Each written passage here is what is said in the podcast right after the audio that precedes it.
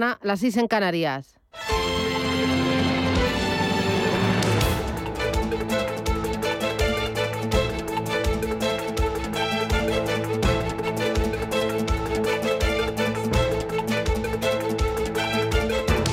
Capital Intereconomía, con Susana Criado.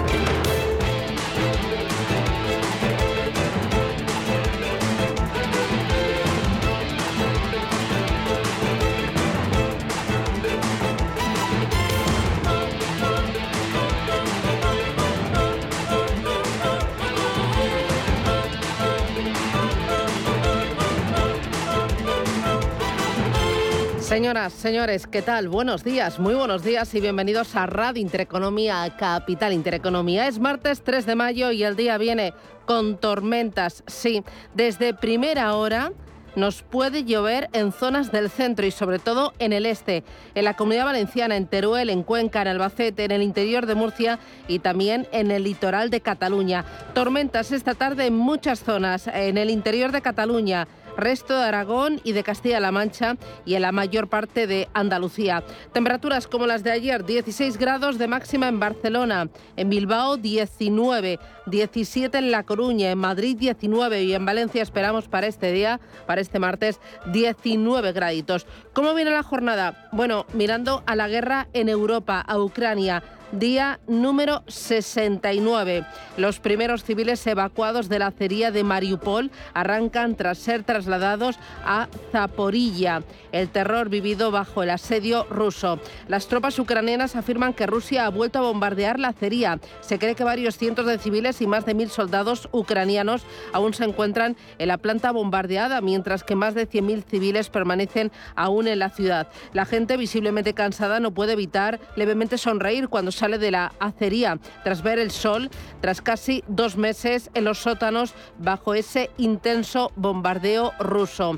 Varios misiles rusos han alcanzado la ciudad de Odessa, han causado al menos varios muertos y heridos. Una cuarta parte de las tropas rusas han quedado inoperativas tras más de dos meses de guerra y Putin ahora lo que quiere es abrir un nuevo frente bélico desde Moldavia, que se iniciaría con el reconocimiento de Transnistria, alerta Ucrania. Así están las cosas. Eh, sigue la guerra y sigue en tono bastante, bastante fuerte, bastante intenso. En el ámbito económico, recaudación récord que exige bajar impuestos. La histórica escalada de la inflación está llenando las arcas públicas gracias a que los ingresos fiscales durante el primer trimestre del año se han disparado a máximos tras crecer un 20%. Un aumento que se ha concentrado fundamentalmente en el IVA y también en el IRPF por el aumento progresivo de los salarios para compensar el alza de precios más aún tras la polémica decisión de Hacienda de no deflactar ni las tarifas, ni el mínimo personal, ni los gastos del trabajo deducibles en este impuesto en un contexto tan inflacionista, lo que explica que los ingresos por esta vía hayan crecido un 10%. El Estado ha ingresado más de 54.000 millones de euros hasta marzo, es decir, casi 10.000 millones más que en el mismo periodo del pasado año un margen extra que el Gobierno está usando para eh, financiar medidas para mitigar el impacto de la crisis bélica en la economía española, como por ejemplo los subsidios a los carburantes, la prórroga de la rebaja de los impuestos a la electricidad, el incremento del impuesto mínimo vital o las ayudas a los sectores más afectados por la invasión rusa de Ucrania. Pero también los está usando para elevar el gasto improductivo y burocrático. Con una economía que se frena por el hundimiento del consumo, es urgente moderar la creciente presión fiscal que soportamos las familias, que soportan las empresas por ese efecto de la inflación. En los mercados, ¿qué es lo que tenemos? Bueno, el bono español en el 2% por primera vez en seis años. El débil dato de actividad manufacturera en Estados Unidos y la esperada subida de tipos de interés mañana por parte de la Reserva Federal intensifican las ventas de bonos. Esto está haciendo que aumenten los bonos a 10 años. El alemán se coloca en el 0,96%, el portugués en el 2,05% y el italiano en el 2,86%. También se amplían las primas de riesgo. La española en 104 puntos básicos, su nivel más alto desde junio del año 2020. Luis de Guindos, el vicepresidente del Banco Central Europeo, reconocía la semana pasada que el organismo vigila la subida de las primas de riesgo, ya que podría derivar en una fragmentación financiera en la zona euro. Es decir, que el coste de financiación podría divergir con fuerza entre unos países y otros y dispararse en aquellos más endeudados y más vulnerables. Mientras tanto, el oro pues eh, pierde fuelle. Ayer perdió casi un 2%. Se coloca en 1.861 dólares la onza, es decir, su cotización más baja desde el pasado 15 de febrero, por lo que el metal precioso pues ya ha perdido lo ganado desde que estallara la guerra entre Ucrania y Rusia. Detrás de esta recogida de beneficios están las previsiones de subidas de tipos de interés por parte de la Reserva Federal de Estados Unidos. El encarecimiento del precio del dinero le resta atractivo al oro. Y este fin de semana, cita importante, esa reunión anual de Berkshire Hathaway, celebrada en Omaha, en Nebraska. Fue la primera ocasión desde el inicio de la pandemia en la que los accionistas pudieron escuchar en persona al fundador Warren Buffett. Em, sobre la mesa dos asuntos importantes, el cambio climático y también la sucesión de Warren Buffett, ya tiene 91 años, su sucesor es Greg Abel. Eh, también sobre la mesa los resultados de Berkshire Hathaway, que revelan que invirtió 51 mil millones de dólares en renta variable en Estados Unidos en el primer trimestre de este año. Un gran giro tras su posición eminentemente vendedora en los dos últimos años. Utilizó su caja, que pasó de 147 mil millones de dólares a 106 mil millones en marzo. ¿Y qué es lo que compró? Pues eh, aumentó su posición en Chevron y aumentó también su posición en Activision Blizzard, la compañía de juegos cuya compra anunció Microsoft el pasado mes de enero. Le vamos a contar esto y más aquí en Radio Intereconomía, pero antes dos asuntos a colocar sobre la mesa. Capital Intereconomía, gestión, finanzas, empresas. Lo primero, los países de la Unión Europea recibirán este martes la propuesta con el sexto paquete de sanciones contra Rusia. Rubén Gil, ¿qué tal? Buenos días. Buenos días. Nuevas medidas que anticipaba anoche el alto representante de política exterior de la Unión Europea, Josep Borrell. Habrá más bancos rusos que saldrán del sistema SWIFT y al sector energético. Estamos trabajando para preparar propuestas que permitan limitar las importaciones energéticas de Rusia, especialmente en lo que se refiere al petróleo. Una propuesta de embargo al petróleo ruso que se va a presentar hoy ante el Colegio de Comisarios y que llega después de que Moscú cortara la semana pasada el suministro de gas a Bulgaria y a Polonia. At this stage, this is es la comisaria europea de Energía, Kadri Simon, hablando de incumplimiento de los contratos y de un cambio unilateral injustificado por motivos comerciales. Alemania ha cambiado de opinión y se muestra a favor ahora de un embargo al petróleo ruso, pero Hungría se sigue oponiendo a esta medida. Además, este martes los ministros de Economía y Finanzas de la Unión Europea van a debatir por videoconferencia un plan de trabajo para completar la unión bancaria. Ángel Rozano, buenos días. Muy buenos días. También analizarán la posibilidad de poner en marcha en 2025 un fondo de garantía de depósitos común. Además, en la agenda económica de este martes conoceremos el dato de empleo de marzo en la Unión Europea y en la zona euro. En España, el Tesoro celebra subasta de deuda a 6 y 12 meses. Publican resultados esta jornada de martes BNP Paribas, la petrolera British Petroleum, Pfizer, Deutsche Post y Covestro, entre otras. Y el director ejecutivo de Día en España, Ricardo Álvarez, presenta los avances de la compañía y sus propuestas de futuro.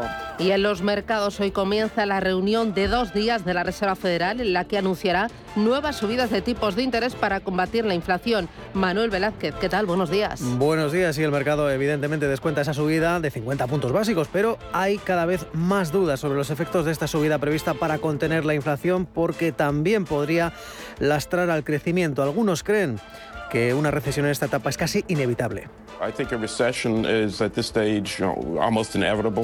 Lo ha dicho Roger Ferguson, que no es un cualquiera, es el ex vicepresidente de la Reserva Federal. Y ese nerviosismo ya se reflejó ayer en la sesión de Wall Street, donde el SP500 llegó a tocar mínimos de 12 meses y finalmente cerró con avances del 0,5%. El Dow Jones también ganaba un cuarto de punto porcentual. Sesión marcada por la desaceleración de la actividad manufacturera, un dato de abril que fue el más débil en 21 meses y hasta ahora los futuros en Wall Street anticipan avances que son suaves de un cuarto de punto para el Dow Jones de Industriales, eh, porcentaje similar en el SP 500 y en Asia mucha debilidad. En una sesión bastante descafeinada, no operan las bolsas de Shanghai y Shenzhen.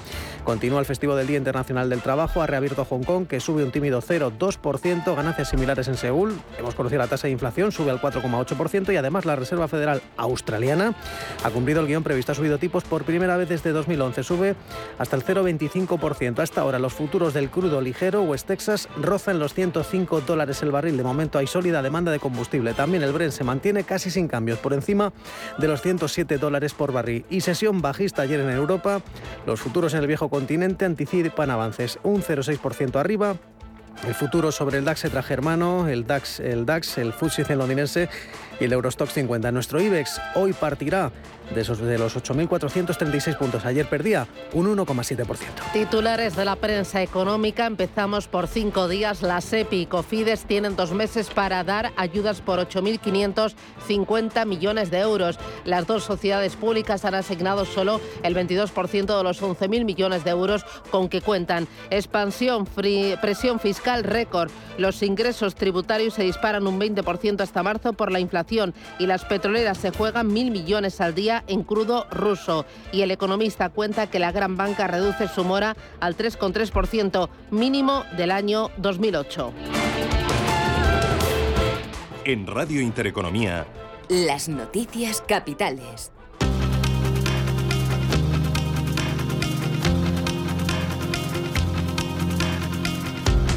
El gobierno no aprobará hoy el tope del precio del gas. Por lo que la puesta en marcha de la conocida como excepción ibérica acordada con Bruselas se aplaza hasta la próxima semana. Teresa Rivera es la vicepresidenta de Transición Ecológica. Estamos eh, ultimando detalles. Eh, no es fácil que nos dé tiempo a hacerlo mañana, porque además hoy es festivo en Madrid, como saben, pero estamos acabando de, pulir los, los detalles en esta propuesta definitiva, así que esperemos que sea cuanto antes. Yo creo que es un elemento importante, un elemento de cobertura para los consumidores ibéricos y eh, como comentábamos hace unos días agradecemos enormemente el trabajo que han llevado a cabo los servicios de la Comisión. El PMI manufacturero en España retrocede en el mes de abril. La actividad de las fábricas se paraliza debido al impacto de la guerra en Ucrania, el aumento de la inflación y el paro de los transportistas. También conocíamos ayer ese dato de PMI en Estados Unidos, su nivel más bajo en 21 meses. La Comisión Europea acusa a Apple de abuso de posición dominante a través de Apple Pay. Al restringir el acceso de sus competidores a tecnología clave para ofrecer servicios de pago, con lo que, la, lo que en la práctica supone restringir la competencia para favorecer a su servicio de pago, tal y como advertía la comisaria de competencia Margaret Vestager. Bruselas defiende que se trata de una práctica ilegal y contraria a las reglas europeas de competencia. Por su parte, la empresa estadounidense defiende la necesidad de estas restricciones por razones de seguridad respecto al acceso de datos de los usuarios. El Euribor comienza mayo por encima del 0,2%. Después de que este indicador cerrara abril en terreno positivo por primera vez en cinco años, el Euribor descuenta el fin de los tipos cero por la elevada tasa de inflación. El gobierno denuncia que los, los móviles de Pedro Sánchez y de Margarita Robles fueron espiados con el programa Pegasus. Las, las intrusiones se produjeron en mayo y junio del año pasado y el Ejecutivo no sabe todavía qué informaciones fueron robadas. Félix Bolaños es el ministro de Presidencia. No creo que sea el momento de hacer suposiciones o de hacer conjeturas de cuál ha podido ser la motivación, cuál es el objetivo, cuál pudo ser. ¿no? Les informamos, y así lo hemos hecho, de que hay dos hechos que son absolutamente inequívocos y son indiscutibles, y es que ha habido intrusiones en los terminales del presidente del Gobierno y de la ministra de Defensa. A partir de ahí, ¿cuál era el objetivo? Creo que en este momento no es el lugar ni es el día para hacer conjeturas o para hacer interpretaciones.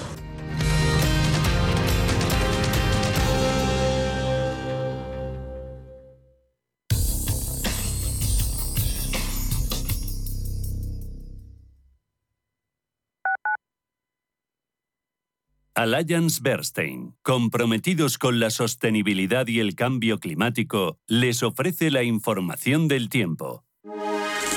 Para este martes esperan cielos nubosos con precipitaciones débiles en el norte de Galicia y área cantábrica. Nuboso también en la mitad este peninsular, con chubascos y tormentas que pueden ser localmente fuertes en Pirineos e interior del cuadrante sureste peninsular. En el resto de la península y Baleares, intervalos nubosos en general, con posibilidad de algunos chubascos de carácter más débil y disperso, salvo en el litoral de Andalucía oriental Ceuta y Melilla, donde estará poco nuboso. En Canarias, intervalos nubosos en el norte de las islas y poco nuboso en el sur. Temperaturas diurnas en descenso en toda la península y Baleares que pueden ser localmente notables. Alliance Bernstein, comprometidos con la sostenibilidad y el cambio climático, les ha ofrecido la información del tiempo.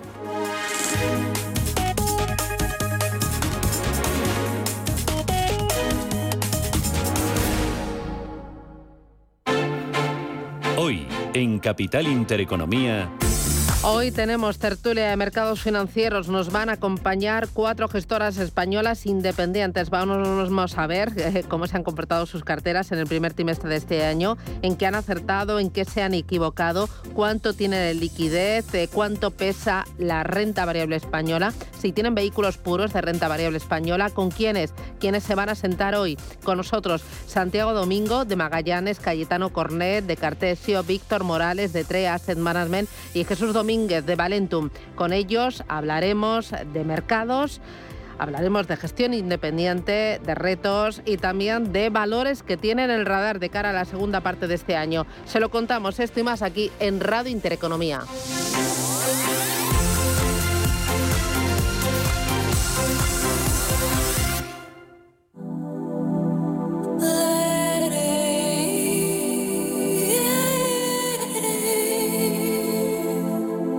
Ruta 42. Los domingos a las 4 de la tarde en Radio Intereconomía. Un viaje infinito por las grandes músicas. Ruta 42. Un programa de Joaquín Martín. La Hora de Miguel Ángel es un programa dedicado a la salud y la prevención de enfermedades. Con un lenguaje claro y sencillo, te explica cómo llevar una vida saludable. Todas las noches a la una y media de la madrugada en Radio Intereconomía.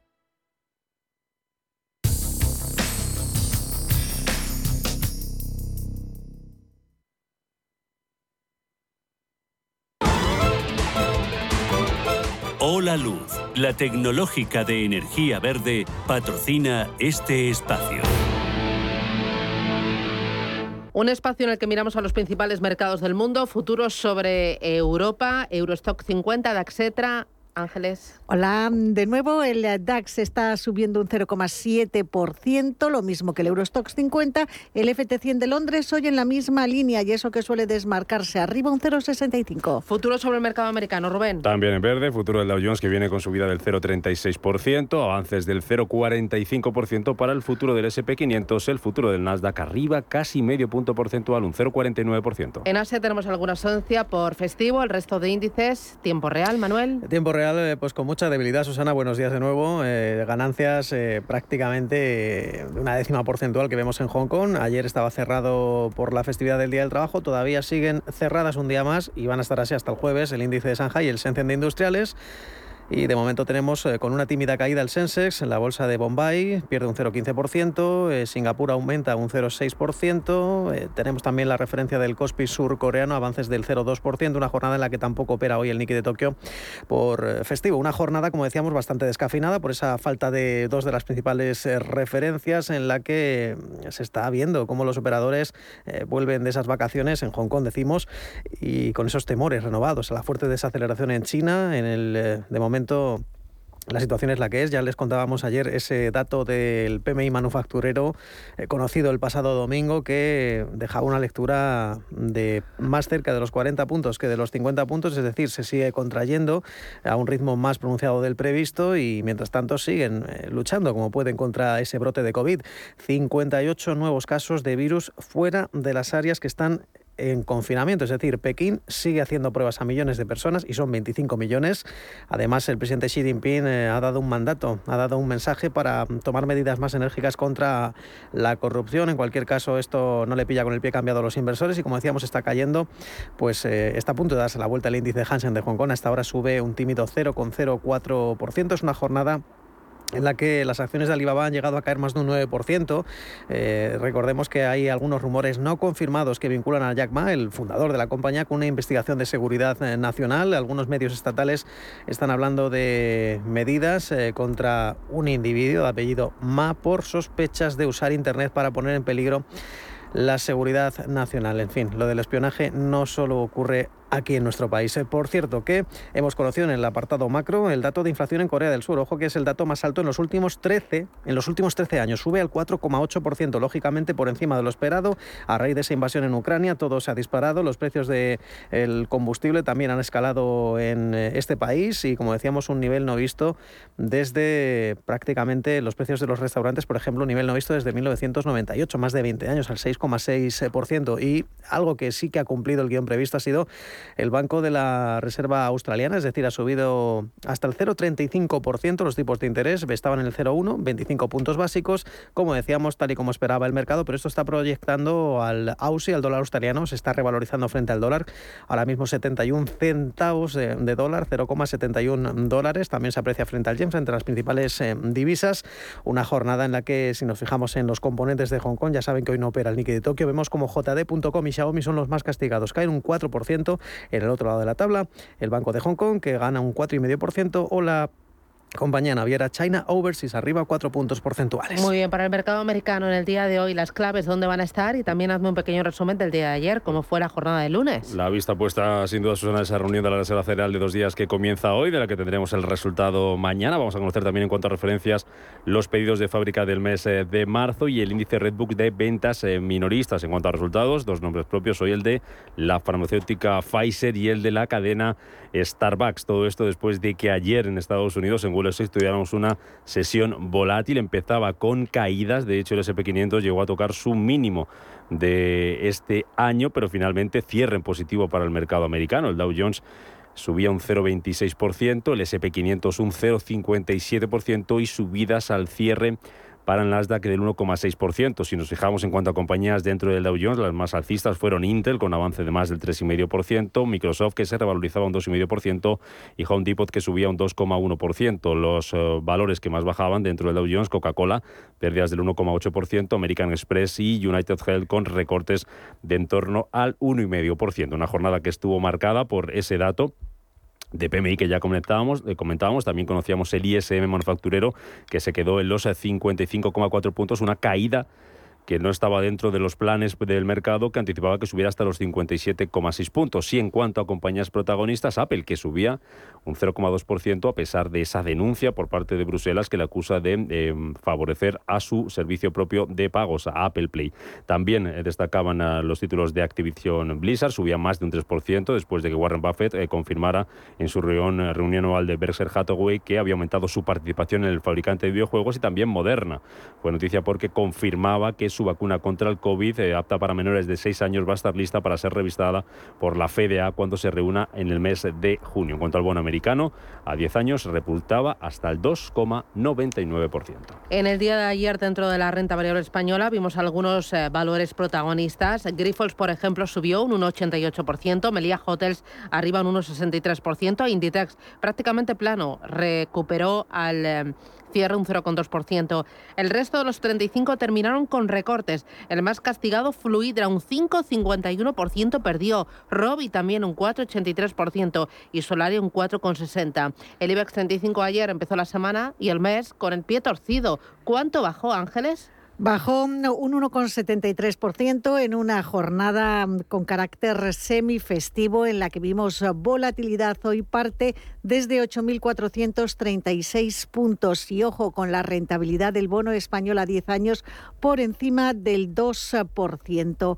Además eh, de los valores eh, que has destacado, vimos eh, también a los bancos poner lastre al selectivo. El BBVA cedía ayer un 4,23 Sabadell se dejaba un 3,3%, el Santander perdía un 2,72% y CaixaBank un 1,55%. Vimos además descensos en Siemens Gamesa. El fabricante de aerogeneradores se depreciaba casi un 3,5% arrastrado por el profit warning presentado el pasado fin de semana por su competidor danés Vestas. Los inversores siguen eh, muy pendientes de la reunión eh, que eh, mañana finalizará de la Reserva Federal estadounidense y del encuentro que el jueves tiene el Banco de Inglaterra. Se prevé que esta última entidad central incremente en un cuarto de punto los tipos de interés. Ayer, por cierto, la Bolsa de Londres estuvo cerrada por festivo. Vimos otras plazas que sí que abrían y que también terminaban con descensos. El DAX alemán perdía un 1,13%. El CAT 40 de París se dejaba un 1,66% y el MIPTEL italiano perdía también un 1,6%. Según Jorge del Canto, director de formación de Merisa Patrimonios, en esta situación es eh, bueno, es recomendable tener una parte de la cartera en liquidez yo creo que hay que mantener una dosis de, liquidez al menos al 25%. Quiero decir, si alguien tiene una cartera de, vamos a poner, de 50.000 euros invertidos, expuestos a renta variable, yo creo que esa exposición debería reducirse en un 25%, restarle hasta los 35.000, 36.000 euros y dejar el resto en liquidez esperando oportunidades, porque puede haberlas. Podemos tener sustos todavía en la renta variable y especialmente en el sector en lo que está asociado al, al growth. Para el día de hoy, referencias macro y micro. Y antes nos has adelantado alguna cosita. Vamos a tener martes entretenido. Me da la sensación de que vamos a tener todo el mes de mayo con alguna que otra curva y con bastante referencia. Pero para el día de hoy, a cortito plazo. Pues eh, ya tenemos las cuentas sobre la mesa de BNP Paribas. El beneficio neto ha mejorado un 19% en el primer trimestre del ejercicio. Se ha situado en 2.110 millones de euros. También estamos esperando esta jornada las cuentas de Deutsche Post y de British Petroleum. En el mercado español nos da una tregua. Nicolás Correa, eso sí, repartió y dividendo de 0,2 euros brutos por acción. Hay más movimiento en página macro. Vamos a conocer en la zona euro la tasa de desempleo en una jornada en la que el Eurogrupo se reúne para debatir el proyecto del plan de trabajo sobre la unión bancaria. Además, Eurostat publica el índice de precios al productor del mes eh, de marzo y los inversores deben estar atentos en nuestro país a los datos de crédito a empresas y familias de marzo y a una nueva subasta del Tesoro de Letras a 6 y 12 meses. Y ojo, recuerden que tenemos el rendimiento del bono español a 10 años por encima del 2%. Bueno, la prima de riesgo superando los 104 puntos básicos, el bono portugués también tensionado en el 2,05% y el italiano en el 2,86%. Ese 2%, eh, ese bono español en el 2%, no lo veíamos desde el pasado 25 de septiembre del año 2000 Importante mirar también al ecosistema cripto y aquí tenemos a Bitcoin en 38.463 dólares. En las últimas 24 horas pierde casi un 2% y en la última semana su caída supera el 5%. Ethereum en la última semana cae un 6% y en el último día apenas se recorta un 1%. Ethereum en tiempo real en 2.836 dólares. Hola Luz, la tecnológica de energía verde, ha patrocinado este espacio. Número uno mundial en el ranking ESG de compañías eléctricas, marca mejor valorada del sector, primera opción del consumidor a la hora de contratar electricidad. ¿Y ahora? Ahora en Hola Luz lideramos una revolución para transformar 10 millones de tejados en energía 100% verde para el mundo. Es la revolución de los tejados. Hola Luz. Un banco que cuenta con la experiencia de su equipo pero está libre de herencias es singular. Un banco que, además de sólido, es ágil, es singular. Un banco que utiliza la tecnología para entender a sus clientes, pero que sigue abriendo oficinas y contratando banqueros, es singular. La nueva banca privada es singular. Singular Bank. Si necesitas una tasación oficial para solicitar una hipoteca, para una herencia, para conocer el valor de tu patrimonio, tu empresa es Global, con V de valor. Somos una firma líder en tasaciones oficiales homologadas y en servicios integrales de valoración, ingeniería y consultoría inmobiliaria, con más de 35 años de experiencia, rapidez online, rigor y garantía de servicio. Recuerda, Global se escribe con V de valor. Global.es.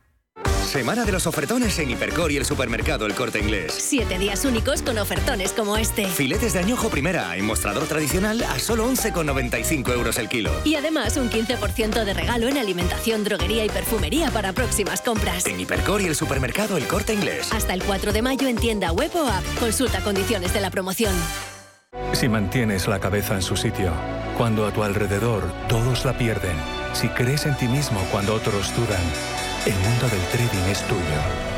Trading 24 horas, un sinfín de oportunidades. Cuando ves la oportunidad, IG.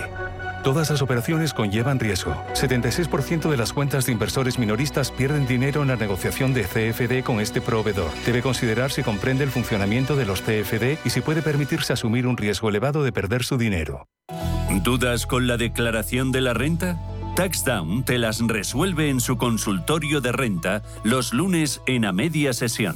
Manda tu consulta o tu audio a redacción arroba intereconomía.com.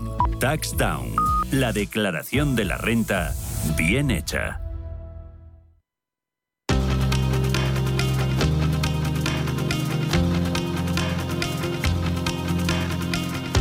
La información al minuto, la actualidad al momento. Capital Intereconomía. El mercado automovilístico español se hunde un 12% en abril por la escasez de chips y la incertidumbre provocada por la guerra. Durante ese mes las ventas de vehículos se quedaron por debajo de las 70.000 unidades. El precio de la luz se mantiene estable este martes por debajo de los 200 euros megavatio hora por cuarto día consecutivo. El precio más alto se registrará entre las 9 y las 10 de la noche. Más referencias. Italia urge a la Unión Europea a aclarar si veta el pago con rublos del gas ruso. Mario Draghi considera que el pago con esta moneda es una violación de los contratos firmados con Moscú. Estados Unidos destinará 3.000 millones de dólares para fabricar baterías de vehículos eléctricos. La medida está dentro del objetivo del presidente Joe Biden para que más de la mitad de los automóviles vendidos en el país sean eléctricos en 2030. Google pide a la justicia europea que rechace la multa de 1.490 millones de euros. La comisión le impuso esta sanción en 2019 por abusar de su posición de dominio en el mercado de la publicidad en línea. Y la justicia francesa cree que Carlos Ghosn recibió más de 30 millones en comisiones. El exdirectivo de Renault habría cobrado este dinero de una gran distribuidora de coches de Oriente Medio.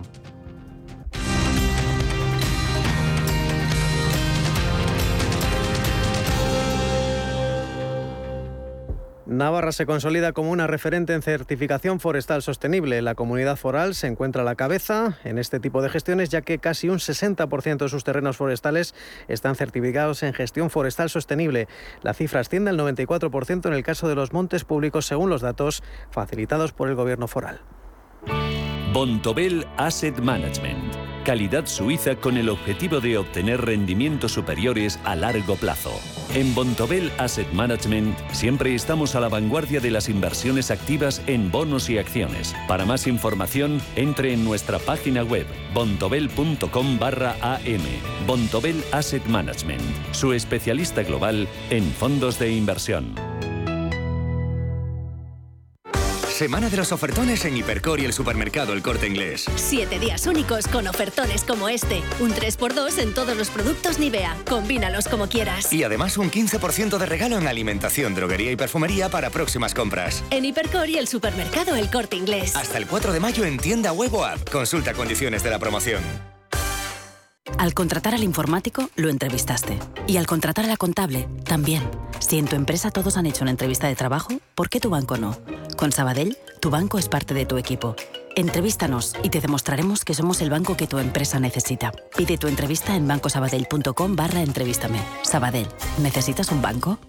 Invertir en acciones y ETFs con XTB tiene muchas ventajas. No tienes ninguna comisión hasta 100.000 euros al mes. La apertura de cuenta es online, rápido y sencillo. Y tenemos atención al cliente 24 horas al día en español. Más de 450.000 clientes ya confían en nosotros. XTB.es. Riesgo 6 de 6. Este número es indicativo del riesgo del producto, siendo 1 indicativo del menor riesgo y 6 del mayor riesgo. Antes de que amanezca te acompaña, escucha y ameniza las mañanas en Radio Intereconomía. No olvides participar los últimos viernes de cada mes en nuestro sorteo con grandes regalos y obsequios llamando al 91 53 318 51 antes de que amanezca con Willy Sancho Muela de martes a viernes de 6 a 7 de la mañana en Radio Intereconomía.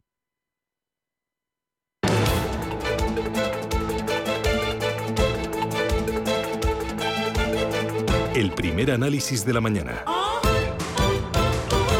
Con Miguel Ángel Bernal. Bernal, ¿qué tal? Buenos días.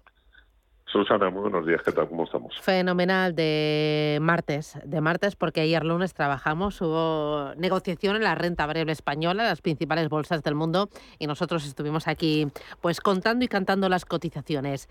Oye, vamos a echar un vistazo a las principales referencias del día, uno de ellos lo cuenta hoy el economista en portada. La gran banca reduce la morosidad un 3,3%. Estamos en mínimo histórico desde el año 2008. Es muy buen dato, ¿no? A ver, en principio sí, la lectura es de muy buen dato, pero hay que hacer un análisis a futuro. Y ese análisis a futuro puede que ser que no sea tan bueno. y me explico. Vamos a ver, en junio eh, terminan los créditos ICO, em, eh, que se dieron, como muy bien sabes, por la pandemia, y es ahí donde descubriremos realmente la morosidad que hay porque es probable que haya morosidad oculta y a eso se tiene miedo. Banco de España ha venido lanzando mensajes sobre ese tema y lo veremos. El dato en principio bueno, ¿de acuerdo? Eh, pero hay que cogerlo con muchísimo cuidado en este momento. Claro, justo además la semana pasada lo contaba el diario La Razón, eh, había, no sé si eran 17.000 millones de euros en vigilancia solo por los préstamos ICO. Era un informe que publicaba, lo estoy diciendo de memoria, eh, creo que era el Banco de España y decía que había 60.000 millones de euros que podrían o que estarían en riesgo de impago mirando a futuro cercano, ¿no?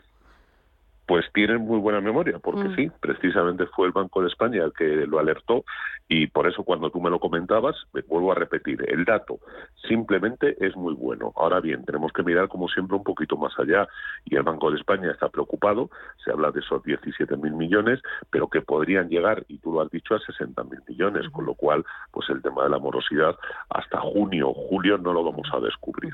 ¿eh? Pero de momento, tranquilidad, porque el dato es bueno no tan tranquilos si miramos a la curva americana, a la curva europea. Estamos viendo tensión importante en los bonos a largo plazo. El americano en fila al 3% y el español en el 2% ya. Sí, eh, vamos a ver, tenemos, eh, como muy bien sabes, tenemos una inflación y como saben muy bien tus oyentes, eh, tenemos a nivel mundial una inflación muy, muy alta. Estados Unidos ha empezado ya a actuar, es, más que previsible que la próxima reunión suba medio punto los tipos de interés de referencia suyos, los de la política monetaria, y eso está presionando pues todos los tipos de interés al alza. Eso ha llevado al bono americano al 3%, con las pérdidas que eso trae como consecuencia eh, eh, por, el, por el precio, ya sabes, la relación que existe inversa entre el tipo de interés y, el precio, y aquí en Europa, pues poco a poco, con las declaraciones que estamos teniendo tanto del Banco Central Europeo como con las cifras de, em, de inflación que estamos viendo, pues los tipos van, van a ir eh, al alza. De hecho, ya tenemos mercados em, donde lo estamos viendo. Uno de ellos, al que tú te refieres, concretamente el bono español, pues lo tenemos ya en el 2% y yo no descarto que lo veamos todavía mucho más arriba, porque en el momento que terminen las compras por parte del Banco Central Europeo, pues veremos qué pasa con eso que nosotros le llamamos el spread de crédito eh, y todo el mundo conoce como la prima de riesgo, es decir, la diferencia entre el, bono alemán y el bono español o el bono italiano, que son los que más preocupan a Claro, eh, este movimiento en el mercado de la renta fija está penalizando a los perfiles ahorradores más conservadores que están perdiendo y un buen pico. Sí, efectivamente, es decir, ¿qué estamos viendo? Pues vamos a ver como se dijo en su momento, eh, como muchos analistas comentaron en su momento, los fondos de renta fija pues no eran los más, eh, digamos, oportunos eh, para tener en un momento donde la inflación estaba subiendo, precisamente por ese alza que está habiendo de los tipos de interés y las pérdidas que se acumulan y hubo a muchos ahorradores eh, bueno pues que se les dijo por parte de alguna casa o por parte de alguna entidad que lo que tenían que hacer era fondos de renta fija mixta pero yo es algo que nunca he entendido. Dices, a ver, si no me aconsejas un fondo de renta fija, pero me estás aconsejando un fondo de renta fija mixta, a ver, un fondo de renta fija mixta tiene el 70% en, en renta fija, es decir, me estoy, me estoy yendo de la renta fija, mm, pero me quedo con un 70%, ¿no? Yo en las clases y en las charlas que doy eh, siempre digo lo mismo, mira, yo soy diabético, lo que no me puedes decir es, no, mire, le voy a poner un café, pero solamente tiene el 70% de azúcar, ¿sabes? como diabético no puedo tomar azúcar, ¿eh? Ya, y mientras tanto, bueno, sufrimos los ahorradores, pero también sufrimos los que estamos hipotecados, porque el Euribor ya lo tenemos en positivo y creciendo. Sí, sí, el Euribor, mira, ya que hoy, hoy parece que estamos hablando solamente de tipos de interés, ¿no? Eh, pero sí, eh, tienes toda la razón. Es decir, por una parte, los ahorradores se ven penalizados, especialmente aquellos perfiles que son más conservadores, ¿de acuerdo? Eh, es decir, los que tienen carteras con renta fija, etcétera, pero todo, a todos aquellos que están hipotecados y que están hipotecados a tipo variable, es que el Euribor ya está en positivo. Entonces, en el momento que lleguen las revisiones, que que, van a ir llegando, el Euribor va a estar cada vez más en positivo por esas subidas, ¿no?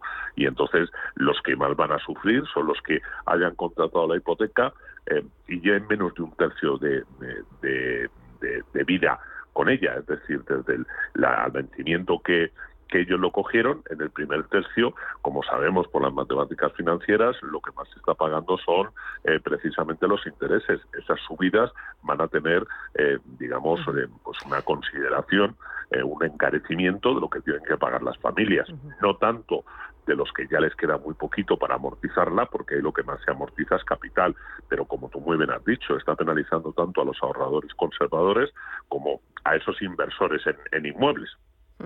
Así que la inflación nos está acorralando a todos, a consumidores, a ahorradores, a salariados, absolutamente a todos. No tenemos escapatoria. A, todos, incluido también el tema fiscal, ¿eh? incluido el tema fiscal, ¿vale? Porque claro, la recaudación marcha viento en popa a vela, ¿eh? como se dice en la canción del pirata, ¿eh? pero eh, eso es porque nos han defractado las, las, las cuotas y en el tema del IVA se puede hacer muchísimo más, por ejemplo, en electricidad, en carburantes, etcétera. está viniendo muy bien al gobierno, pues en lo que hablan de la guerra de Ucrania, pero el gobierno está haciendo muy poco en materia de impuestos precisamente para aliviar la situación. Es decir, nos vemos, si quieres, cogido del cuello por la inflación y cogido de las partes nobles y con perdón de la expresión por encima de la fiscalidad con lo cual la familia española la, la, renta las clases de rentas medias rentas medias bajas pues está sufriendo muchísimo pues sí que empezamos bien la semana y sí que empezamos bien el martes con buenas noticias Miguel Ángel Bernal ánimo, a seguir pedaleando que no queda otra. Cuídate mucho. No, no, no, no queda otra, tú lo has dicho. Y, y nada, pues a por el mes de mayo. Un abrazo fuerte, que tengas buen martes, cuídate. Igualmente. Gracias, adiós Bernal, chao, chao. Invierte de la mano de una de las gestoras líderes y con mayor trayectoria de España. Más de 16.000 partícipes ya confían en nosotros. Infórmate sin compromiso en el 91 781 68 80 o visita metagestión.com. Semana de los ofertones en Hipercor y el supermercado El Corte Inglés. Siete días únicos con ofertones como este. Filetes de añojo primera en mostrador tradicional a solo 11,95 euros el kilo. Y además un 15% de regalo en alimentación, droguería y perfumería para próximas compras. En Hipercor y el supermercado El Corte Inglés. Hasta el 4 de mayo en tienda web o app. Consulta condiciones de la promoción. Hoy en día, encontrar la herramienta que pueda resistir el paso del tiempo es fundamental en la renta fija. Es por eso que MFS Investment Management adopta un enfoque Active 360. Visite mfs.com barra Active 360. Y entonces un día, ¡pam! Vas y empiezas a quererte. Te miras y te dices, voy a vivir mi vida. Te miras otra vez, por fuera y sobre todo por dentro. Y tomas lo que más te gusta. Y en ese mismo momento te dices, me quiero. Es hora de quererse. El Pozo Bienestar, uno más de la familia. ¿Quieres saber más acerca del hidrógeno? H2 Intereconomía te cuenta las últimas novedades, avances tecnológicos y entrevistas de interés sobre este medio energético. Los martes, de 11 y media a 12 de la mañana, H2 Intereconomía, presentado por Rubén Gil, tu espacio semanal sobre el hidrógeno. Porque en Radio Intereconomía apostamos por el sector energético y la energía limpia.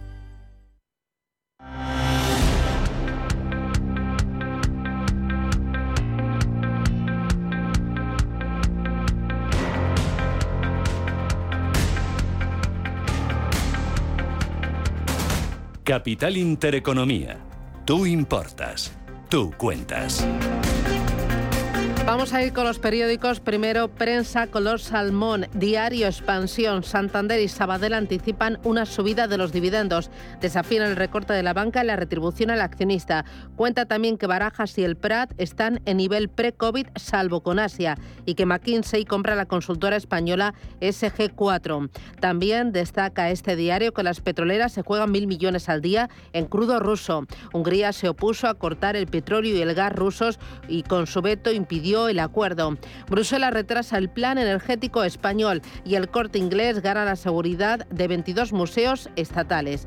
Diario El Economista dice que solo seis firmas provocan la mitad del desplome del Nasdaq. Son Meta y Amazon, que restan un 9% de la caída del índice tecnológico. Microsoft un 8%, Apple y Netflix un 6%, Google un 4% y el desplome de más del 20% se concentra en unos pocos títulos. Destaca también el diario El Economista que Trabajo tiene una remesa de 2.600 millones de euros sin gastar en formación. Los recursos están congelados desde el año 2015. Destaca que la mina de litio de Cáceres será subterránea, no a cielo abierto. Dejará 1.200 millones de euros sin impuestos en Extremadura. Y cuenta también este diario que el sector de la restauración recuperó en marzo el negocio previo a la pandemia. Vamos ahora con el diario mm, el Cinco Días. Eh, este diario económico destaca que ocho colectivos pueden adelantar su jubilación sin recortes en la pensión. La mayoría no puede retirarse antes de los 52 años. Destaca también que KKR financia la compra de IBI con un crédito de 800 millones de euros y que la recaudación de Hacienda sube un 20% aupada por el IVA y por el IRPF. Me voy a quedar con la contraportada del diario El Economista. Cuenta que la española Biguat venderá las primeras e-bikes en el metaverso. El fabricante madrileño aprovechará los escaparates virtuales para exhibir su catálogo de deporte electrificado que también incluye patinetes y tablas de surf. La firma utilizará la plataforma Utopía y prevé admitir el pago con criptomonedas. Y en la contraportada del diario Expansión, Lego amplía su apuesta digital y mueve ficha hacia el metaverso. Como ven, el metaverso es el auténtico protagonista. El grupo danés aumentará de forma considerable su inversión en software y dejará de hacer distinción entre los productos físicos y digitales. La empresa prevé contratar a 1.800 ingenieros hasta finales del año 2023. Cuenta también este diario que el mes pasado Lego abrió un centro digital en Copenhague que se suma a los ya abiertos en Londres y en Shanghái.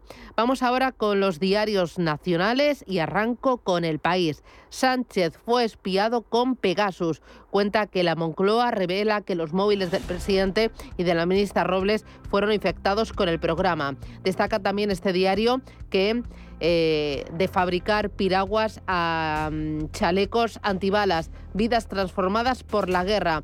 Habla de la historia de algunos protagonistas, de algunos ciudadanos de Ucrania. Destaca también que la Unión Europea ultima un embargo del petróleo ruso al que se opone Hungría y que el Ejecutivo prevé recaudar 80.000 millones de euros más en tres años. Diario ABC. El gobierno sabía desde hace meses del ataque con Pegasus a los móviles de Sánchez y de Robles. El independentismo señala la cortina de humo y la oposición sospecha del momento elegido. Cuenta también que Podemos carga contra la titular de defensa que avisó la semana pasada que habrá sorpresas. Me voy ahora con el diario El Mundo. Sánchez socava la seguridad del Estado al airear que fue espiado. Cuenta que las intervenciones de los teléfonos del presidente y Robles eh, fueron en mayo y junio del año 2021 y que coinciden con la eh, crisis abierta en Marruecos. Destaca también que el CNI anula el acto del 20 aniversario con su jefa en entredicho. Felipe VI daba el discurso de cláusula el viernes y destaca que Feijó y Ayuso se ven como una cooperativa en el nuevo Partido, eh, partido Popular Unido, en el nuevo PP unido. Habla también del riesgo de otra burbuja inmobiliaria, dice que se extiende en la Unión Europea y pone en alerta España.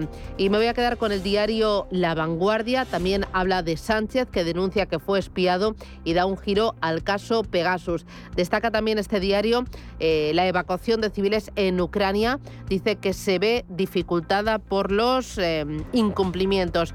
Y voy a terminar este repaso por la prensa nacional con el eh, periódico de España. Dice que espiados con Pegasus, el presidente Sánchez y también la ministra Robles. Cuenta que la Unión Europea ultima un plan para poder bloquear el petróleo de Rusia. Habla también del bullying. Dos de cada diez alumnos quinceañeros son víctimas de acoso escolar. Y en eh, la página de Cultura de este diario habla de de una entrevista eh, a Petros Macaris. Dice, empiezo a escribir partiendo de algo que me, que me enfade, que me cabre. Vamos ahora con la prensa internacional. Ángeles, ¿qué es lo que tenemos? En Alemania, el rotativo Handelsblatt se pregunta qué pasaría si no llega más gas desde Rusia. El gobierno sigue discutiendo alternativas. Al margen del carbón y el petróleo, lo que es seguro es que esta carrera por la independencia del gas ruso se va a alargar hasta 2024. Y también en portada, el canciller Olaf Sol quiere seguir apoyando militar y económicamente a Ucrania, pero actualmente se niega a visitar Kiev. El gobierno federal ya ha entregado armamento y equipos por valor de 190 millones de euros a Ucrania. Precisamente en este país, el diario Kiev Post informa de la reunión de anoche del Consejo de Seguridad Nacional. Rusia no puede terminar la guerra con un acuerdo de paz, sino solo con la rendición, titula también avanza que el Pentágono estadounidense detecta avances, aunque muy leves, de las tropas rusas en el este de Ucrania. Nos fijamos ahora en el Financial Times que eh, titula Alemania advierte a la Unión Europea que espere un coste económico del embargo petrolero ruso. Bruselas considera que las próximas sanciones, eh, las próximas sanciones, mientras el ministro de Economía de Berlín advierte que los consumidores se van a sentir presionados. Y un asunto más, el rendimiento del bono estadounidense a 10 años alcanza el 3% por primera vez desde 2018. En el periódico The Times eh, leemos que el aumento de la inflación va a provocar un tremendo agujero en el sistema de pensiones.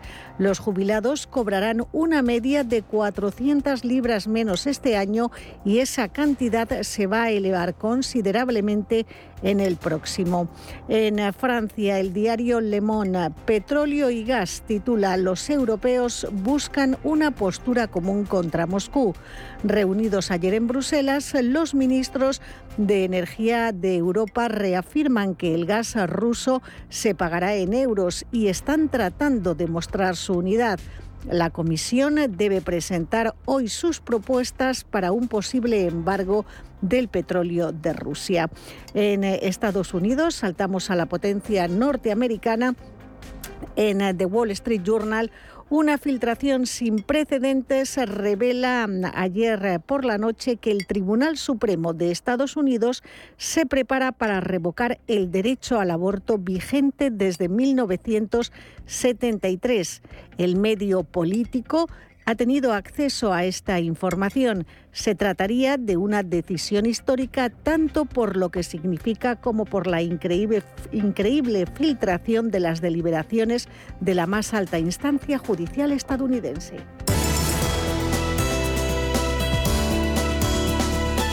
En Radio Intereconomía, La Puntilla. Hoy nos acompaña Guillermo Santos. Guillermo, ¿qué tal? Buenos días. Hola, muy buenos días. ¿Qué tal estáis? Guillermo Santos es socio de iCapital. Eh, estábamos contando, Guillermo, en el primer tramo del programa que las rentabilidades de los bonos se están tensionando, sobre todo los largos plazos. El español ya apunta al 2% para los ahorradores conservadores, para aquellos ahorradores que también tienen productos mixtos en cartera. ¿Tú crees que sigue siendo conveniente, eh, conveniente tener una cartera que combine renta variable con renta fija en una proporción 60-40 en este contexto? Pues siempre es conveniente diversificar, como siempre decimos, pero eh, de un tiempo a esta parte eh, la combinación de bonos y de acciones dentro de una cartera ya no está dando los resultados que eh, en su momento ofreció porque las rentabilidades entonces estuvieron muy descorrelacionadas, pero eso hoy no sucede como estamos viendo, los mercados de acciones cayendo, los mercados de bonos asimismo cayendo y de manera fuerte. Ahora acabamos de escuchar que el bono USA a 10 años ha tocado el 3%, después de bastantes años. Entonces, en el ejercicio actual eh, no se está ya produciendo este fenómeno de combinar bonos y acciones y reducir eh, la volatilidad, sino que los bonos en muchas carteras, eh, además con sesgo a veces conservador, están lastrando el rendimiento global de las carteras y siendo este al final más negativo. Por lo que hay que replantear esta estrategia sin lugar a dudas. En este escenario, eh, por la parte de renta fija, ¿dónde podemos encontrar oportunidad? ¿En algún activo podemos eh, descorrelacionar? ¿En alguna duración? Eh, ¿Dónde veis oportunidad en renta fija o la descartamos de cartera? No, nunca hay que descartarla porque siempre va a ser un colchón que atempere eh, los movimientos adversos de otros activos, especialmente en años como el 22, la renta variable, pero eh, tiene que estar adaptada al entorno macroeconómico y al entorno, especialmente en estos momentos, de eh, o la tendencia de subida de tipos de interés que están marcando los bancos centrales. De ahí que creamos que los bonos flotantes, bonos que indexan su cupón a el tipo de referencia que puede ser más Euribor o más incluso el, swap en la curva, en fin, depende, pues estos, eh, esto, este esquema de indexar el cupón a las referencias protege la cotización de los bonos porque le hace subir al cupón y con él eh, protege a sí mismo la TIR cuando se producen eh, desplazamientos de la curva hacia arriba. ¿no? Las estrategias también de duración negativa que están basadas en la venta, básicamente, ¿eh? en la venta de bonos vía futuros, también te pueden proteger y se ven favorecidas por las subidas de tipos. Y luego hay una estrategia que nosotros ya estamos recomendando, visto el comportamiento de la renta fija americana que comentábamos hace un momento, que es ya empezar a construir posición progresivamente, tanto en bonos soberanos como en bonos corporativos de calidad, que han alcanzado tasas bastante elevadas de rentabilidad por la caída de sus precios, sabemos que va a la inversa, y que en caso de fuertes caídas de bolsa también puede actuar de cobertura de esas caídas de renta variable. Eh, creemos que ya es momento de tomar posiciones, repito, en bonos americanos. Entiendo que detrás de todo esto lo que necesitas es gestión activa y un asesoramiento profesional, ¿no? Eh, que conozca muy bien el mercado, los activos y también al cliente. Nosotros, que duda cabe, aportamos eh, desde el punto de vista de asesoramiento, tanto en Capital como en otras eh, empresas de asesoramiento financiero, pues esa gestión activa, esa cercanía y por supuesto lograr esa confianza del cliente que le permiten en entornos y, contextos como el actual del 2022 tan negativos y tan poco gratos para cualquier tipo de inversor, pero especialmente el conservador, pues eh, salirnos un poco de ahí y adaptarnos bien. Ese asesoramiento que tú dices es lo que más favorece Asesoramiento profesional y especializado. Guillermo, lo dejo aquí. Gracias. Un abrazo desde iCapital. A por el martes.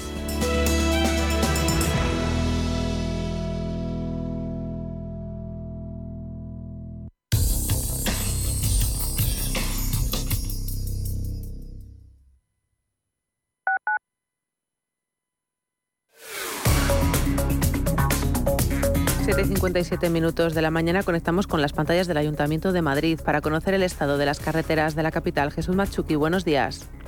Hola, ¿qué tal? Muy buenos días. Ha comenzado la hora punta y así se hace notar especialmente en algunos de los principales accesos, como en General Ricardos o los pasillos de Santa María de la Cabeza y Delicias desde primera hora de la mañana. Se suman también a esta hora punta varios recorridos de la M30 en la zona oeste, la zona de túneles, en sentido A6, un tráfico lento con paradas intermitentes hasta superar el entorno del puente de los franceses desde primera hora de la mañana, desde el nudo sur hasta alcanzar el puente de ventas y hasta ahora también atentos desde el nudo de Costa Rica hasta alcanzar el nudo de Manoteras. El tráfico también está siendo complicado. Además hemos de destacar y recordar una incidencia. Atentos si acceden por la Avenida América antes de alcanzar la zona del intercambiador van a encontrar un estrechamiento de calzada de cuatro, se pasa a dos carriles. Mucha precaución. Finanbest, ganadores del premio del diario Expansión a la cartera de fondos de inversión más rentable en 2021 en categoría conservadora. Finanbest, cinco estrellas Morningstar para nuestro plan de renta fija mixta. Finanbest, gestor automatizado líder en rentabilidad por tercer año consecutivo. Finanbest, tú ganas. Restaurante Inari Moraleja, tu japonés del Soto de la Moraleja junto al restaurante Kionansui. Comprometidos con la calidad, comprometidos con su seguridad. Reservas y pedidos en el 910-070356 o en grupoinari.es, un restaurante del Grupo Inari. Los mercados financieros, las bolsas más importantes, información clara y precisa. Esto es Radio Intereconomía.